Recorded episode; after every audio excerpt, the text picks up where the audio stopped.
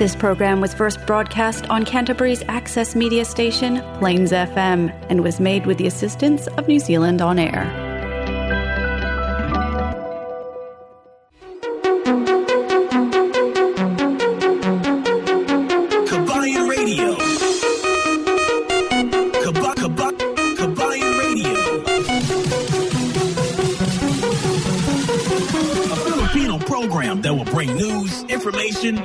And original Filipino music around Canterbury and throughout New Zealand.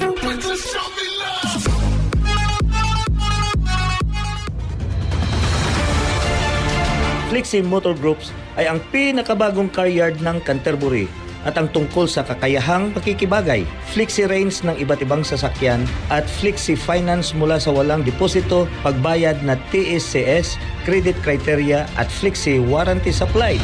Halika at kilalanin ang koponan ng Flixie Motor Group na matatagpuan sa 204 Main South Road, corner Green Lane, malapit sa Sockborn Overbridge. Tumawag sa 0800 22345 o bisitahin ang fmginz.com. Vehicle graphics are the most impactful way to create a buzz for your advertising message on the street. No other form of advertising has a lower cost per impression. A vehicle can effectively generate thousands of impressions daily.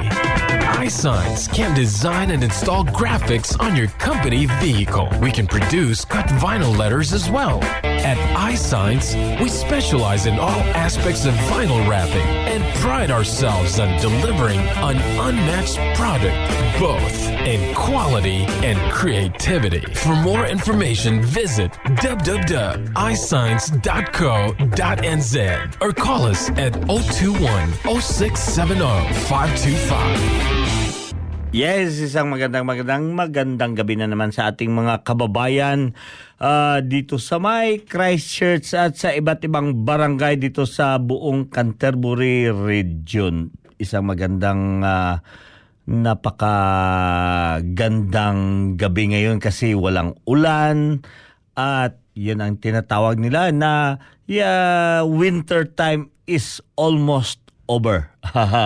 Malapit na talagang matatapos yung winter. Sa katan- katunayan, ngayon, kanina, nung nag-lunch ako doon sa may mall, makikita ko yung mga attire ng mga tao na hindi na nakakumot. Ha?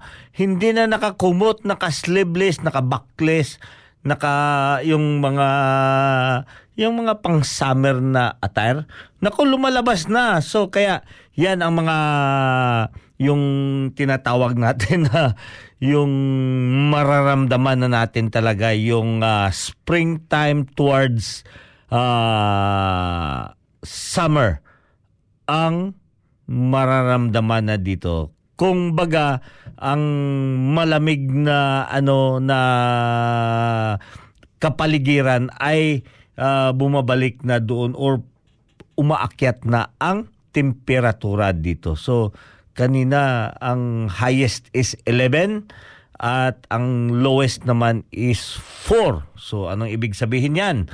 Para sa mga hindi taga New Zealand, pagkakuan ang pinakamalamig na maramdaman mo dito lalo la, lalo lalo na sa madaling araw is uh, 4 degrees.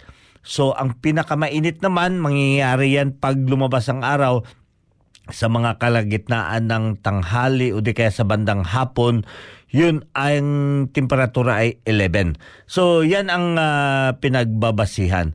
So but anyway, oh, ako nga eh nung mga nakarang gabi, nako naka 4 layers pa ako pero ngayon dalawa na lang. 'Di ba? Dahan-dahan na tumataas na rin ang temperatura dito sa may Christchurch. What about naman diyan sa may ano, sa may ah, Southland kasi ang South Island na ano to, ah, may mga portion dito sa South Island na medyo mainit, may mga portion naman na mga lamig. Si Tito, at Tito, Tita! si Tita Nemo.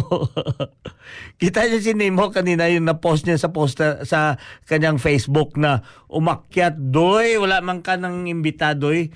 Ang ganda, ang ganda ng Royce Peak. Whoever uh, had experience climbing Royce Peak, nako, parang nakapaglakad si Nemo doon sa may ano, sa may Alpine, Alpine walking kasi yung kalsada, yung daanan pa akyat doon sa may sa may uh, Royce Peak ay binabalot ng yellow. Oh, niebe. niebe. So, may nag-correction nga sa akin. Tito, hindi naman yun Alpine, Alaska. Alaska daw yun, kinalat sa may trail. Oh, di ba?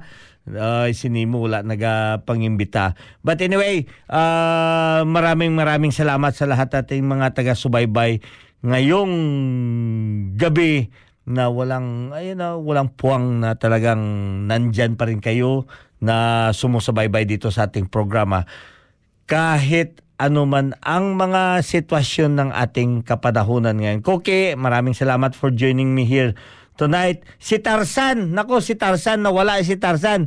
Nasa gubat si Tarzan. Saan nagubat si Tarzan? gubat doon sa Marawi. Hindi kagubatan na. Sa gubat sa Marawi nandun si Tarzan. But anyway, parating na... Uh, okay. Yeah, parating na si Tarzan dito sa New Zealand. Nako talagang ano eh uh, inaabangan si Tarzan ng mga uh, bagong uh, ano niya, yung bagong balita na ang mga pangyayari doon sa Cebu sa kanyang pag-holiday. Tarzan, welcome back sa New Zealand. Nako, hinahanap ka na ni ano ni Commander J. But anyway, para sa ating mga kababayan, bakit ito ang naging paksa ng ano? Ano 'yung nakalagay doon sa headline natin ngayon? Ama. Ha? Ama ng ano 'yun kanina na uh, ano to? Uh, saglit ha, titingnan ko. Baka mag uh, ano ako doon. Yung paksa ng ating ano ngayon na um, yung natandaan nyo yung sa aksidente doon na kinasuhan yung ama ng dalawang batang namatay doon sa aksidente kinasuhan. So yan ang pag-uusapan natin ngayong gabi. So kasi lumabas dito sa ano to? Sa New Zealand New Zealand Herald. Babasahin ko ha New Zealand Herald itong kanilang headline na Hororata Crash Father charged with dangerous driving causing death of his uh, of his uh, of two of his children. Yan ang naka-headline dito sa ano. Sino ang kwan dito? Si Sam Sherwood. Si Sam si Sam Sherwood is the author siya ang nagsulat nitong uh, uh, balita dito sa may Inzed Herald. So para sa ating mga kababayan, mayroon talagang na na nag humihingi ng mga kapalin kapali ng kapaliwanagan ha, ng mapaliwanag natin kung bakit. Bakit anak niya yun? Bakit kinasuhan siya ng kanyang anak? 'di ba So yan ipapaliwanag yan ni El Capitan mamamaya konti. Kasi ang nasa balita dito, 'di ba? Kung mabasa nyo itong buong ano, anyway basahin natin para mai mai-explain natin. Kasi kanina doon sa may uh, mass, nag-attend ako ngayong hapon. Instead na ang mass pala kanina na 7 ng gabi uh, na pinaliwanag ni Father Benito kanina doon sa ano na uh, minabuti nila na mapaaga yung mass kasi pagka sa gabi mayroong mass din ang church doon ng St. Teresa kaya baka magsiksikan ang mga ang kwan mag-aagawan doon sa parking. So minabuti na nila na uh, makapag uh, mass para doon sa burol ng mas maaga para hindi naman mag-aagawan doon ng parking. Kasi may makonti lang talaga ang parking, 'di ba? Limitado ang parking diyan sa area, diyan sa may Puriri Street. But anyway, balik tayo doon sa pinag-uusapan natin. Bakit na-charge yung tatay? Sino ba nagkaso sa tatay? 'Di ba? ang anak ba ang may kakaya, kakayahan magkaso? Pamilya ba ng anak? Or who? Sino? Sino ba ang sino ba ang mananagot? No. Pero but at this point of time, please, I'm pleading to everyone, please pray. Ha? Please pray for the family of Dolay. Ya, yung pamilya ni Gomer Dolay, they need prayer. They need your prayer. Kahit saan man kayo, uh, makapag-offer man lang kayo, tumigil muna kayo sa trabaho. Kahit ikaw lang mag-isa, tumigil kayo sa trabaho. Isang minuto lang, pagbigyan nyo, magdasal lang kayo for the family. So ano naman ipagdasal natin sa kanila? Please, let us pray sa number one, that bigyan sila ng strength, ng lakas ng loob para ma, eh, 'di ba, yung ma-overcome nila itong mga sitwasyon na nangyayari sa kanilang buhay. Pangalawa, the consequences that they are facing, lalo na kay Gomer. So, this, all of these uh, charges na ipinataw kay Gomer, yun ang sinasabi. Yun ang mga uh, consequences. Ano bang kwan, consequences sa Tagalog?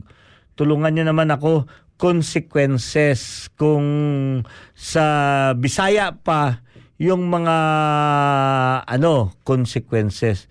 Uh, ang iyahang ano 'di ba yung mga na uh, mabatnan hindi hindi hindi hindi. May may iba ang term ang consequences. Tulungan niyo ako ha? Bisaya man Ilonggo Tagalog or iba't ibang mga kwansa Ilocano kung mayroon kayong mga translation ng consequences uh, please help i-post ninyo dito sa ating uh, ano ngayon naka-live tayo dito sa ating Facebook live show para mai ano natin maipaliwanag natin bakit siya kinasuhan. So, anyway, para sa ating mga kababayan, I plead your prayer.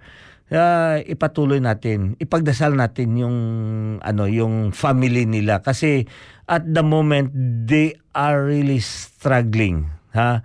Na nangangailangan sila ng ano, ng dasal. Unang-una, yung pananampalataya na maging malakas yung kanilang pananampalataya. So, ibig sabihin that ha, hindi sila mawalan ng pag-asa, hindi sila mawalan ng paniwala sa ating Panginoon, hindi sila mawalaan ng uh, kasagutan ng kanilang problema. So I think they can move on na para makamove on sila ng matiwasay. At ipatuloy natin ipagdasal yung si ano si Christine si Christine na yung panganay na anak, si Christine ang panganay na anak.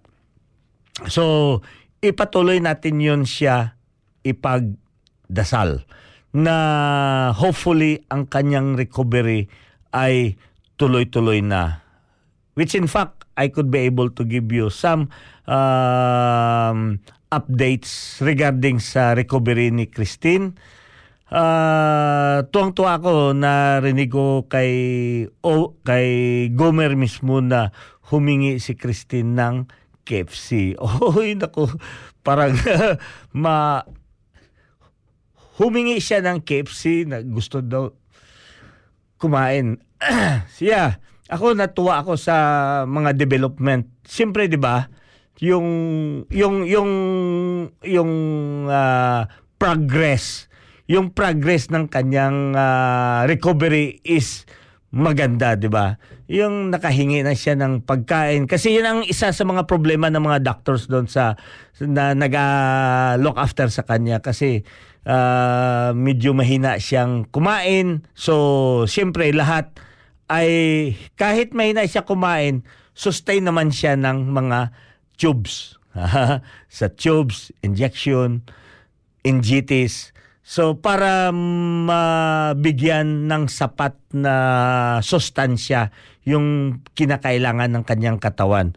But ngayon, humingi na siya ng ano. Kaya nga sabi ko, imbitahin mo. I, baka gusto niya mag-ramen. Sino gusto mag-donate ng ramen dyan? Ibigay natin kay Christine. Yeah, tuwang-tuwa ako nung nalaman ko na yun ang mga development ng uh, ng progress ng kanyang recovery ni Christine. So si Christine ay isa yung panganay na anak ni Gomer na isa siya doon sa mga uh, kasali doon sa trahedya na naganap doon nung two weeks ago. Yung uh, two weeks ago. So we are now happy. So ano pa ba ang ibang mga hinaharap ng ating uh, paksa ngayong gabi, yung si Gomer Dolay, 'di ba? Ito nga ang nagbe-base ako ngayon dito sa uh, headline ng uh, ano ng uh, uh, New Zealand Herald. So ang paksa nila dito is Hororata Crush. Father charged with dangerous driving causing death of his two children. So bakit 'yun ang ano, bakit 'yun ang uh, charges niya? Dangerous driving. Para sa ating mga kababayan ano, ipapaliwanag ko lang sa kunting kaalaman ko. Hindi naman ako abogado para sapat na paniniwalaan niyo. Pero doon lang base na lang doon sa mga uh, statement at tulong din ng mga ibang abogado just like I would like uh, I would like to thank you si Kwan si Attorney Paulo Paulo Garcia. So last week nakig uh, ano ako ha, nakipag-contact uh, ako sa kanya. Humingi ako ng tulong or humingi ako ng paliwanag. Bakit ma-charge siya ng ano, sino magcha-charge sa kanya? 'Di ba? Sino magcha-charge sa kanya? Kasi sa ating sa Pilipinas, 'yan ang tinatawag pag walang reklamo, walang kaso. So ano ibig sabihin 'yan? Eh wala naman may nag-complain do paano kay kakasuhan, 'di ba? Kaya doon sa atin mahirap maghabulan doon ng kaso kasi yung mga complainant nililigpit sa mga very sensitive na mga cases. Kaya bakit yan yung mga complainant yung una nililigpit? Kasi pag walang complainant, walang kaso.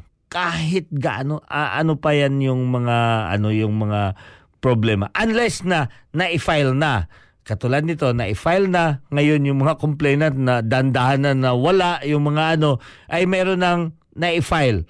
So ipatuloy yan ng Peoples of the Philippines versus si El Capitan.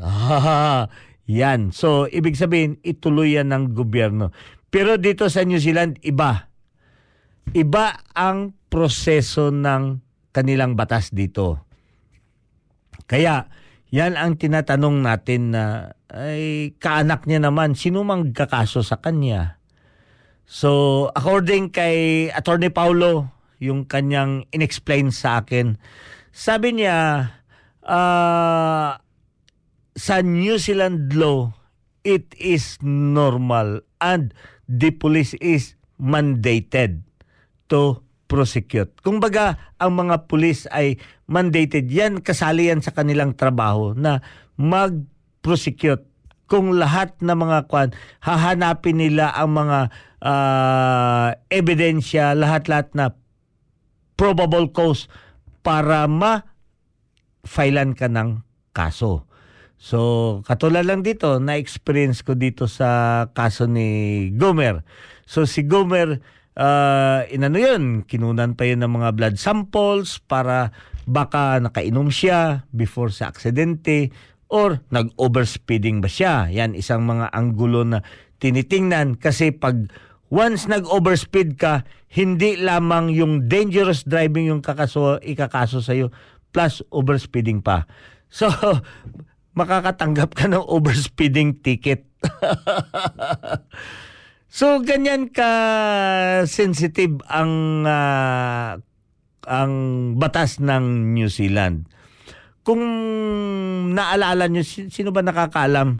Di ba si Koke na aksidente doon sa Arthur's Pass, gumulong yung kanyang sasakyan, no? Yung, yung, yung kotse, naka, nag-turtle yun, dalawang beses umikot, nahulog sa bangin, kaso may kahoy. Pero ang bangin hindi naman ganong malalim. Mga, mga 50 meters lang naman. Pero ma, maano pa rin yun. Pag bumagsak ka doon sa 50 meters, di ba? Ma, ma- masakit din yun. Magkabukol ka. Pero yun nga, dahil sa naaksidente si Cookie, nagturtle yung kanilang sasakyan, pero bakit siya na fine pa rin? Oh, mayroon siyang penalty. Anong penalty niya na natanggap niya? Swerving. So ibig sabihin nag-swerve ka, lumagpas ka doon sa kabilang guhit, 'di ba? Yung kalsada natin dito may palagi may gitna. Kaya para sa ating mga kababayan, tandaan niyo 'yan. Once lumabas ka doon sa gitna ng guhit ng kalsada, kahit saang kwan yan, kahit saang ah, kalsada, mapa city, urban, or nasa rural, pag once lumagpas ka doon, that is uh, ma-fine ka doon. Pag makita ka nila or may probable na nakita or mga witnesses para makapag ah, yung makapag-testify na ikaw ay lumagpas doon sa guhit ng nasa gitna ng kalsada, that will be uh, uh, punishable. Punishable. Panis. Na panis na ang punishable by a fine na 150 ata. Diba? Tama ba yun, Kok? 150 or 75 dollars para sa swerving. So yan, ingatan natin yan. So yan pa ang pwede maidagdag sa kanya. Ang dami pang pwede maidagdag doon sa mga kaso na ikakaharap niya. Bakit dangerous driving? So yan ang tinitingnan natin. Saan ba yan nakukuha ang dangerous driving? So ang dangerous driving, ano ba yan siya? Criminal offense or uh, civil or anong klaseng offense? Light na offense? So ang dangerous driving is a criminal case. Ah, criminal case yan siya. So, pagka magkaroon ka ng kaso na dangerous driving, maybe it uh, cause death or it cause injury or whatever, basta dangerous driving, you need to get a lawyer, at trial lawyer, yung magaling. Kasi wag ka, baka mamaya iimbitahin mo yung, ay, ito pala si attorney, ha? Si attorney El Capitan, yun ang lawyer ko doon na nag-file kami ng residency namin. So, immigration lawyer yun eh. So, yun ang kinuha namin. Ngayon, nagkaroon ka ng problema. Ay, si El Capitan, yun pala nakatulong sa amin noon. Abogado yun eh. So, hindi yan mga kababayan. Kailangan titingnan natin ang ang ah, yung yung yung kaso mo kung saan siya nabilong. Ano ba yan siya? Ah, kaso ba yan siya sa legal? Kaso ba yan siya sa immigration? Or kaso ba yan siya sa mga criminal conviction? Or kaso ba yan siya ng mga away pamilya? Or kaso ba yan siya sa hatian ng mga properties? Mayroong iba't ibang ah, ano yon mayroong iba't ibang ah, um, specialty yung tinatawag nila. Ano nga ang specialty sa ano ah sa sa Tagalog ulit. Ay nako talaga. Lovely Oreta is watching. Maraming salamat kay Lovely kay anong frequency RJ Javier frequency po kayo. Yes, nasa 96.9 Christchurch, New Zealand. 96.9 Christchurch, New Zealand sa FM station. So yan ang fre- frequency namin dito para mapakinggan ninyo. Pero kung nasa nasa Southland ka, iba din ang frequency doon ng FM station via Southland Radio, yung ating ah, so saan ka ba na area RG Javier? So nagtatanong ka kasi ng frequency Pag nasa Otago ka naman ng area, iba na, naman doon ang frequency. But you could be able to check the Otago Access Radio, makikita mo ang kanilang frequency. O di kaya, kung doon ka naman sa may uh, Malboro, sa may Fresh FM, titingnan niyo, iscan ninyo or i-google ninyo si Fresh FM uh, ah, Malboro. Doon makikita kung ano ang kanilang frequency. I think makikita nyo doon sa Facebook ano Facebook uh, group ng Kabayan Radio kasi nasa ano yun sa header siya eh. So makikita ninyo doon lahat ng mga frequency ng mga uh, FM station na uh, nagbo-broadcast nitong ating pagsibyang ngayong gabi. So I hope na ang aking ano nito ay ma nakakasagot sa inyong katanungan. Maraming salamat anyway, RJ Javier for join, joining us here tonight. Sino pa to? Si Brian. Isang shout out muna sa Asborton naman bago ako maligo. Ay, syempre naman si Brian diyan ha. Si Brian ang pinaka matapang diyan na ano, pinaka matapang na apo diyan sa ano sa may Asborton bago siya maligo. Pero pag makaligo na yan, hindi na yan matapang. yan ang pinakamatapang na apo sa Asborton. Pero after siya maligo, hindi na yan matapang. Kasi siyempre, nabanlasan na yung tapang niya eh sa ano. Brad Bryan, I love you, Brad Bryan. At saka si Don Stan Rad, uh, Radney Galam is also watching. Maraming salamat for joining us here tonight consequences or kakasuhan. Uh, consequences or kahi ay kahina kahihi natnan ayun maraming salamat.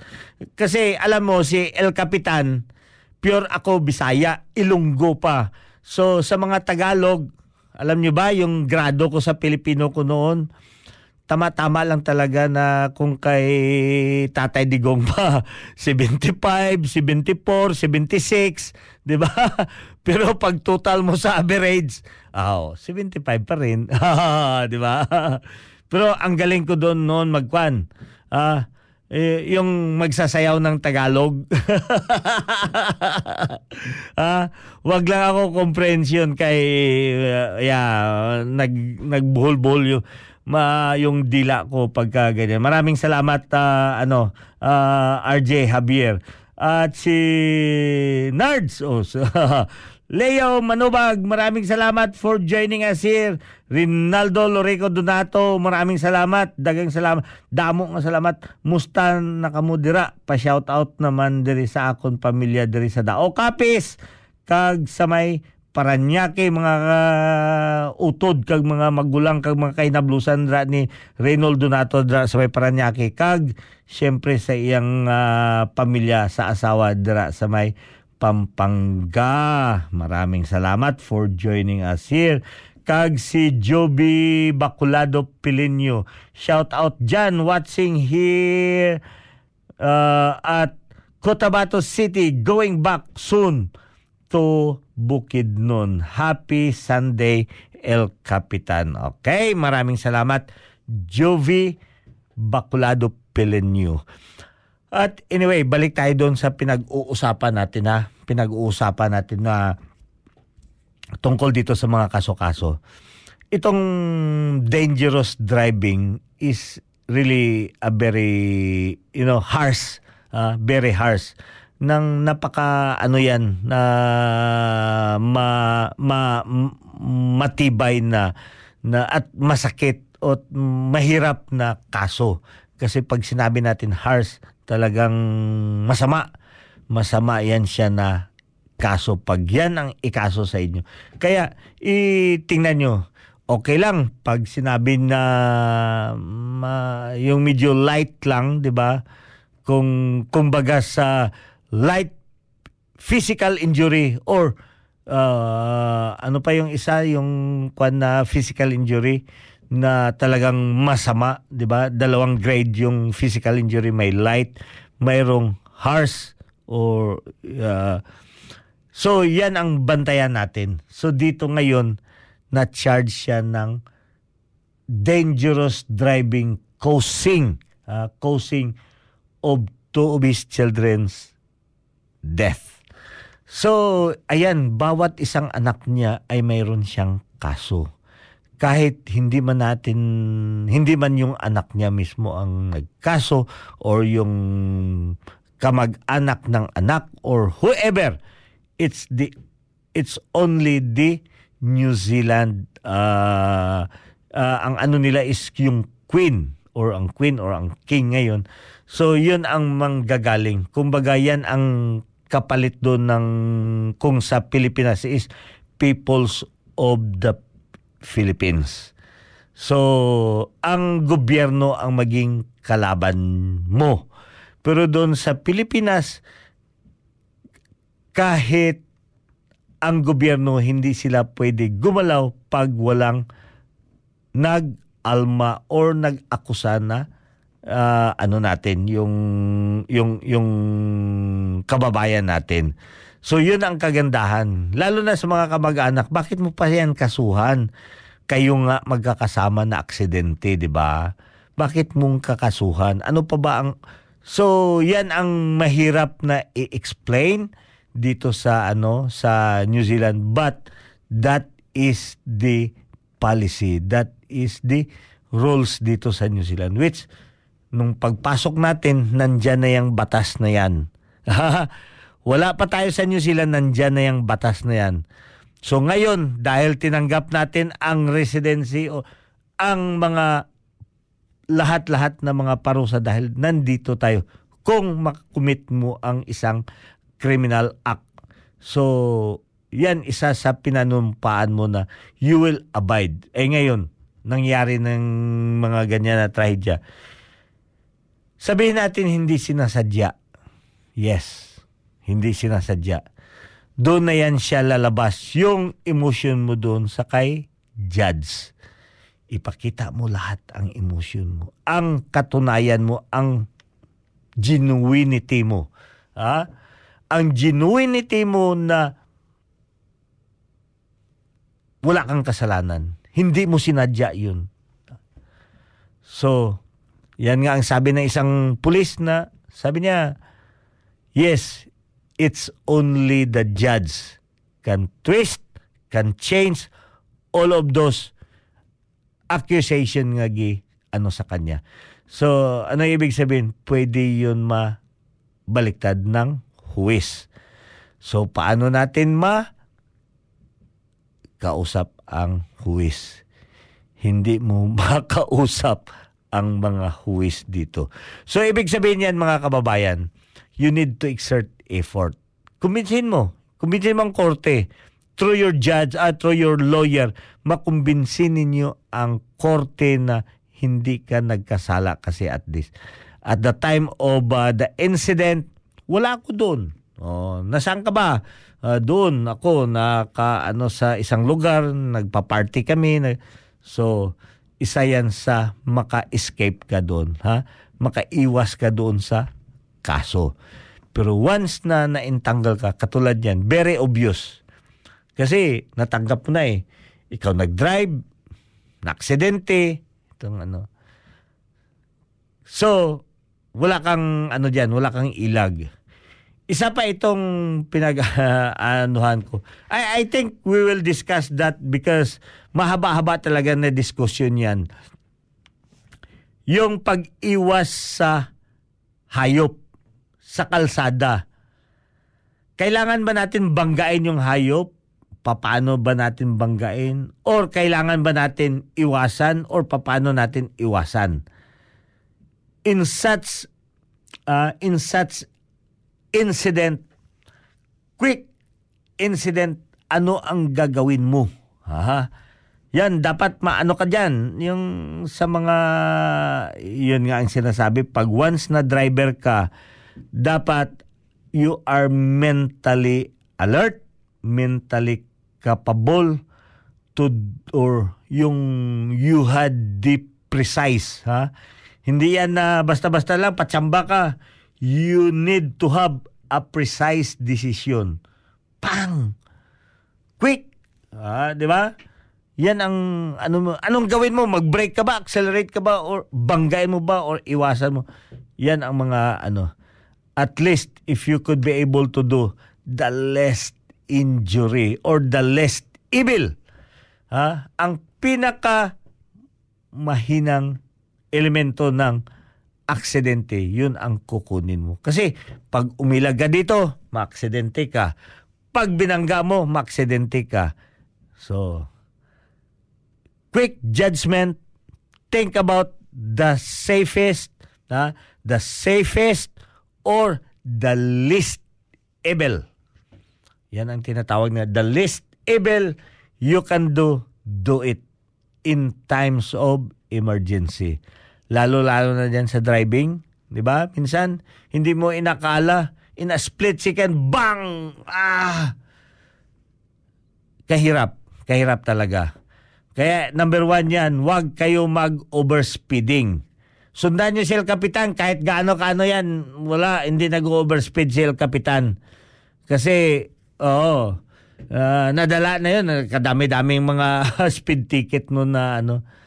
Alam niyo ba kung anong magiging mangyayari niyan in the future? Ang dami mong speed ticket, hindi ka naman nakabayad na ano.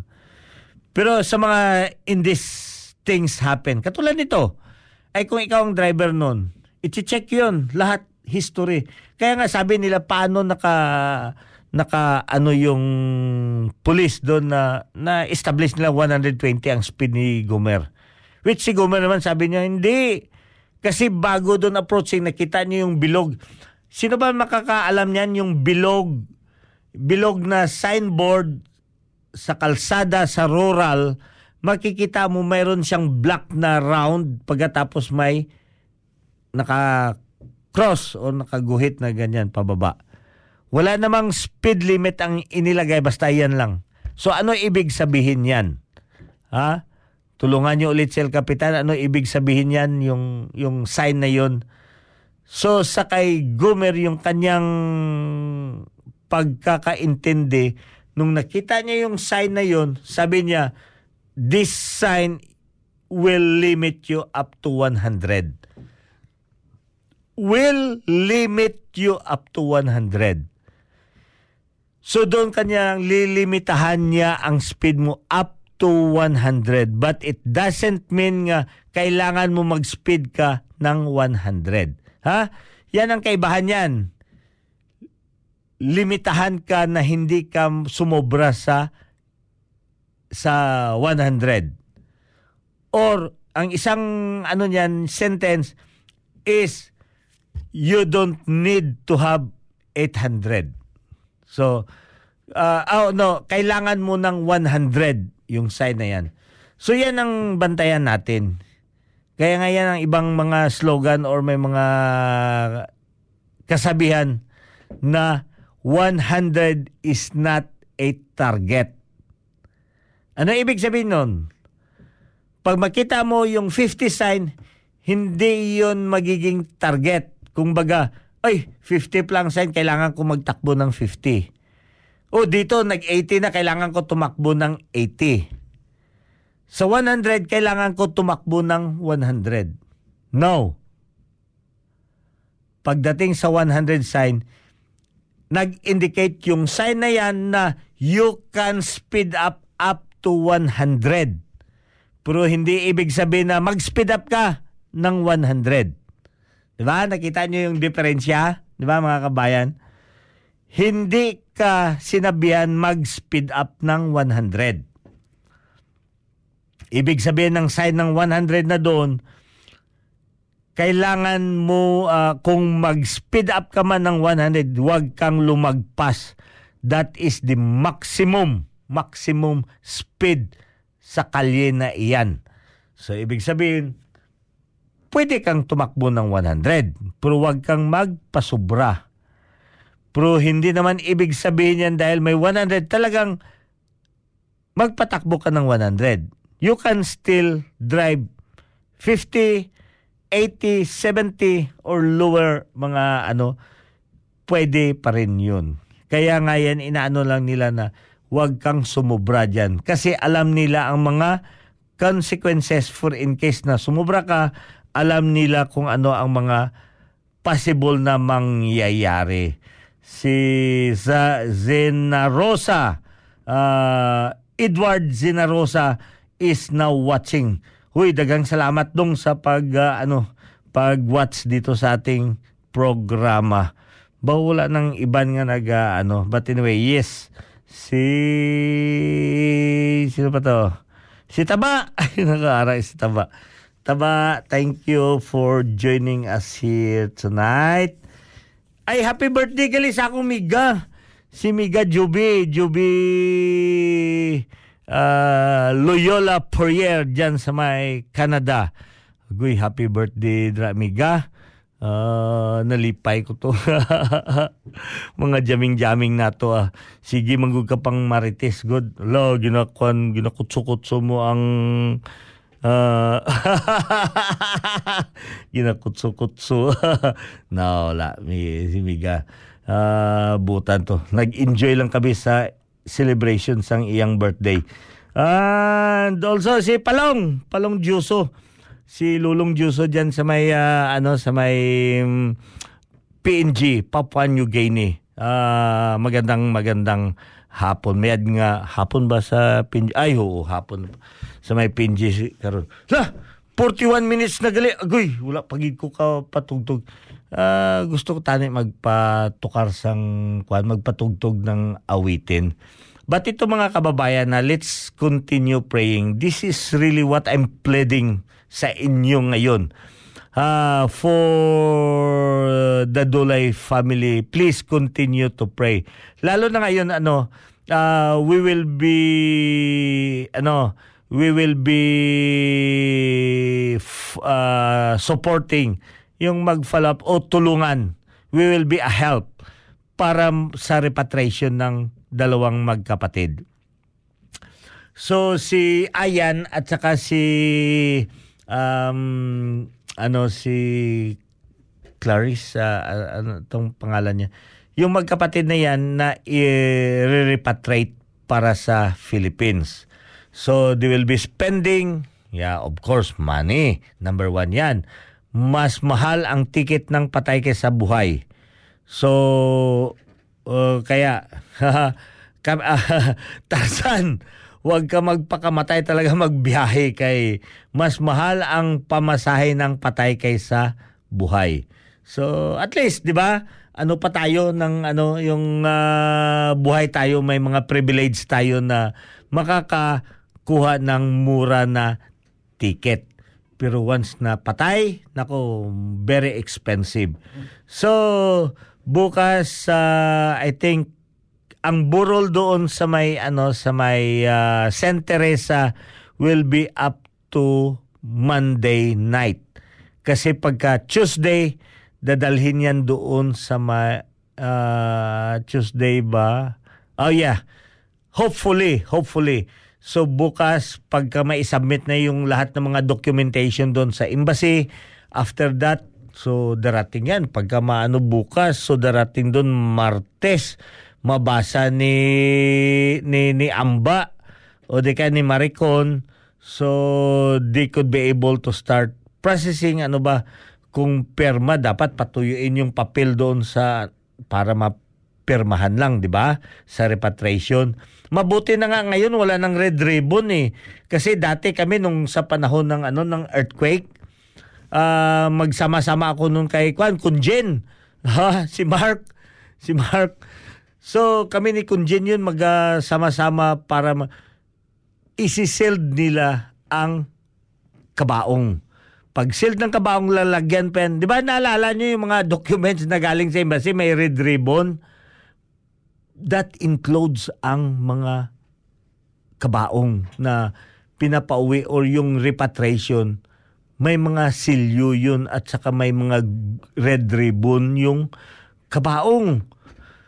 Pero I think as the years go by na inano na nila ngayon ng iniba. So iba na ang procedure ngayon ng uh, ng proseso. So wala nang red ribbon kasi mahal kasi ang red ribbon. Ha? Mahal ang red ribbon. okay lang kung doon mo binili doon sa may Quiapo. Ay kung dito mo binili sa New Zealand, mas mahal. Mahal ang red ribbon dito. Kaya uh, uh, minaano na lang muna ng embassy na wag na lang muna gumamit ng red ribbon kasi mahal ang red ribbon. So, so ngayon, yan ang inaano na sana ma ano na ma kumpleto ang mga documentation bukas. Uy, pinapasalamatan ko pala ang embassy na ang laki kaya ng tulong ng ng ano ng embassy ng in terms sa financial uh, sa repart, repatriation. So uh, sa kagandahang loob ng uh, Philippine Embassy So I think everything was been dictated naman yan ni Amba eh si Amba Azucena. Uy, wala pa kami nagkita ni Amba. Amba, kailan tayo mag uh, ano dito, mag-date, mag uh, kape-kape tayo dito. But anyway, through Nicole, maraming salamat Nicole for, you know, for pushing up or you know, yung nagfa-follow up tayo palagi kasi at this very very yung sa panahon ngayon, very time ba? Tama ba 'yan? At this very time dahil sa panahon ngayon, uh, kailangan natin na maging mabilis, ma maano yung kuan yung justice kaagad-agad. Pati ako nga excited nga ako sa sa magiging resulta eh kung paano.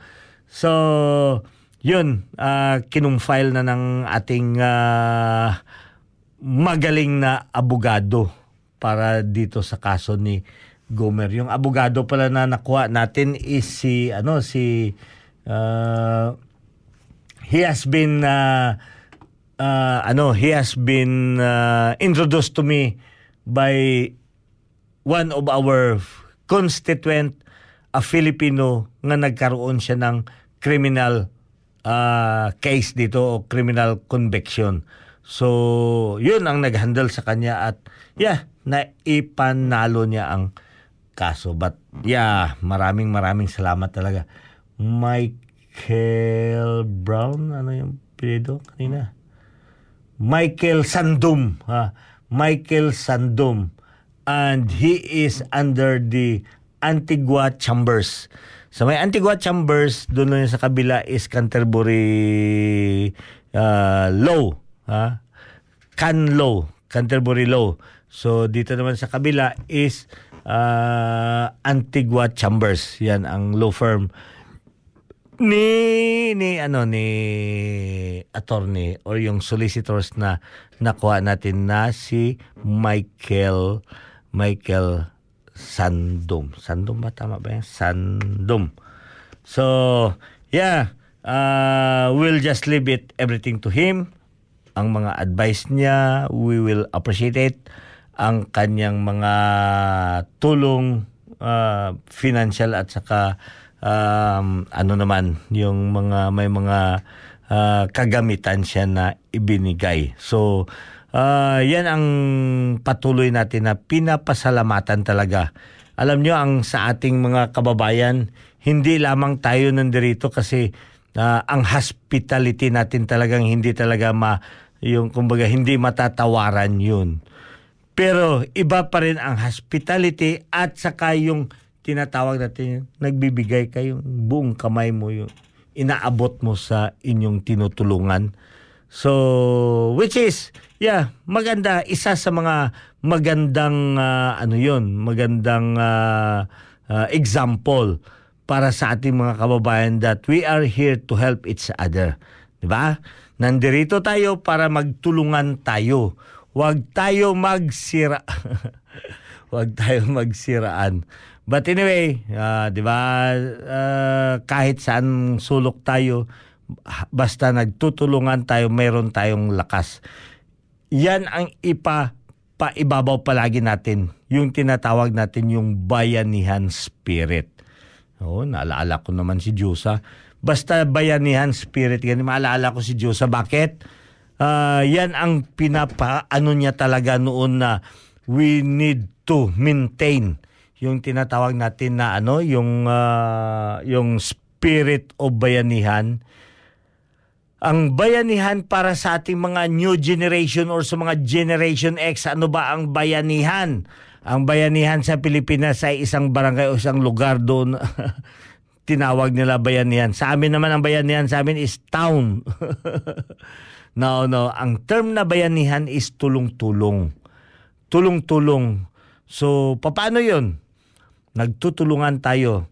Katulad yan, ang original sin ng ah, ano, original sin, hindi original na kasalanan na yung senaryo ang original na senaryo ng ah, bayanihan is ah, katulad niyan, ako may-ari ng bahay, gusto ko ipalipat kasi ah, wala na inaway na ako ng hindi ako nakabayad ng ng ah, renta ko sa lupa. Nagalit yung may-ari, ngayon pinalayas ako. Sabi niya, kailangan mong umalis in two weeks. Lah, paano ko to? Alangan ko naman iwan ang bahay ko kasi uh, ako ang nagpagawa, daming mga gamit doon na mamahalin. So, kailangan ko rin yan ilipat. So, maghanap ako ngayon ng crane na magbuhat o di kaya itong tinatawag natin na yung nagabuhat ng mga ng mga bakal na ano yung uh, reject or yung tinatawag natin ng mga bakal na scrap. So yun ang magbubuhat nun. So heavyweight yun siya. So ganyan yan mga kababayan, kasimanwa na papaano natin ma lubos ma uh, intindihan yung mga ating ginagawa dito. Hala, wala na tayong oras. 51 minutes na ang nakalipas sa oras ng kabilis naman. So, ito lang muna, mag-ano lang ako ng isa pang uh, ano muna dito. Yes, uh, uh, ano muna, uh, itong uh, hanap buhay. Yep. Flexi Motor Groups ay ang pinakabagong car yard ng Canterbury at ang tungkol sa kakayahang pakikibagay, flexi range ng iba't ibang sasakyan at flexi finance mula sa walang deposito, pagbayad na TSCS, credit criteria at flexi warranty supply. Halika at kilalanin ang koponan ng Flexi Motor Group na matatagpuan sa 204 Main South Road, corner Green Lane, malapit sa Sockborn Overbridge. Tumawag sa 0800 22345 o bisitahin ang fmginz.com.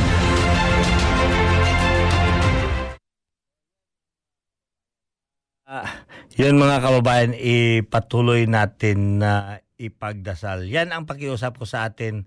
At saka, ito din, uh, alam nyo ba, it is very important kasi uh, next week wala ako dito but I will still send yung mga live show or uh, ano natin. Wala lang akong live sa Facebook but the program will still go on for two weeks na wala ako kasi mag-holiday muna si El Capitan. Sobrang dami ng pera. Kailangan natin gastusin yan doon sa iba't sa ibang barangay ng ano. So El Capitan is mawala dito sa live show natin for uh, two Sundays at sa pagbalik ko baka magkakasama kami ni Cookie.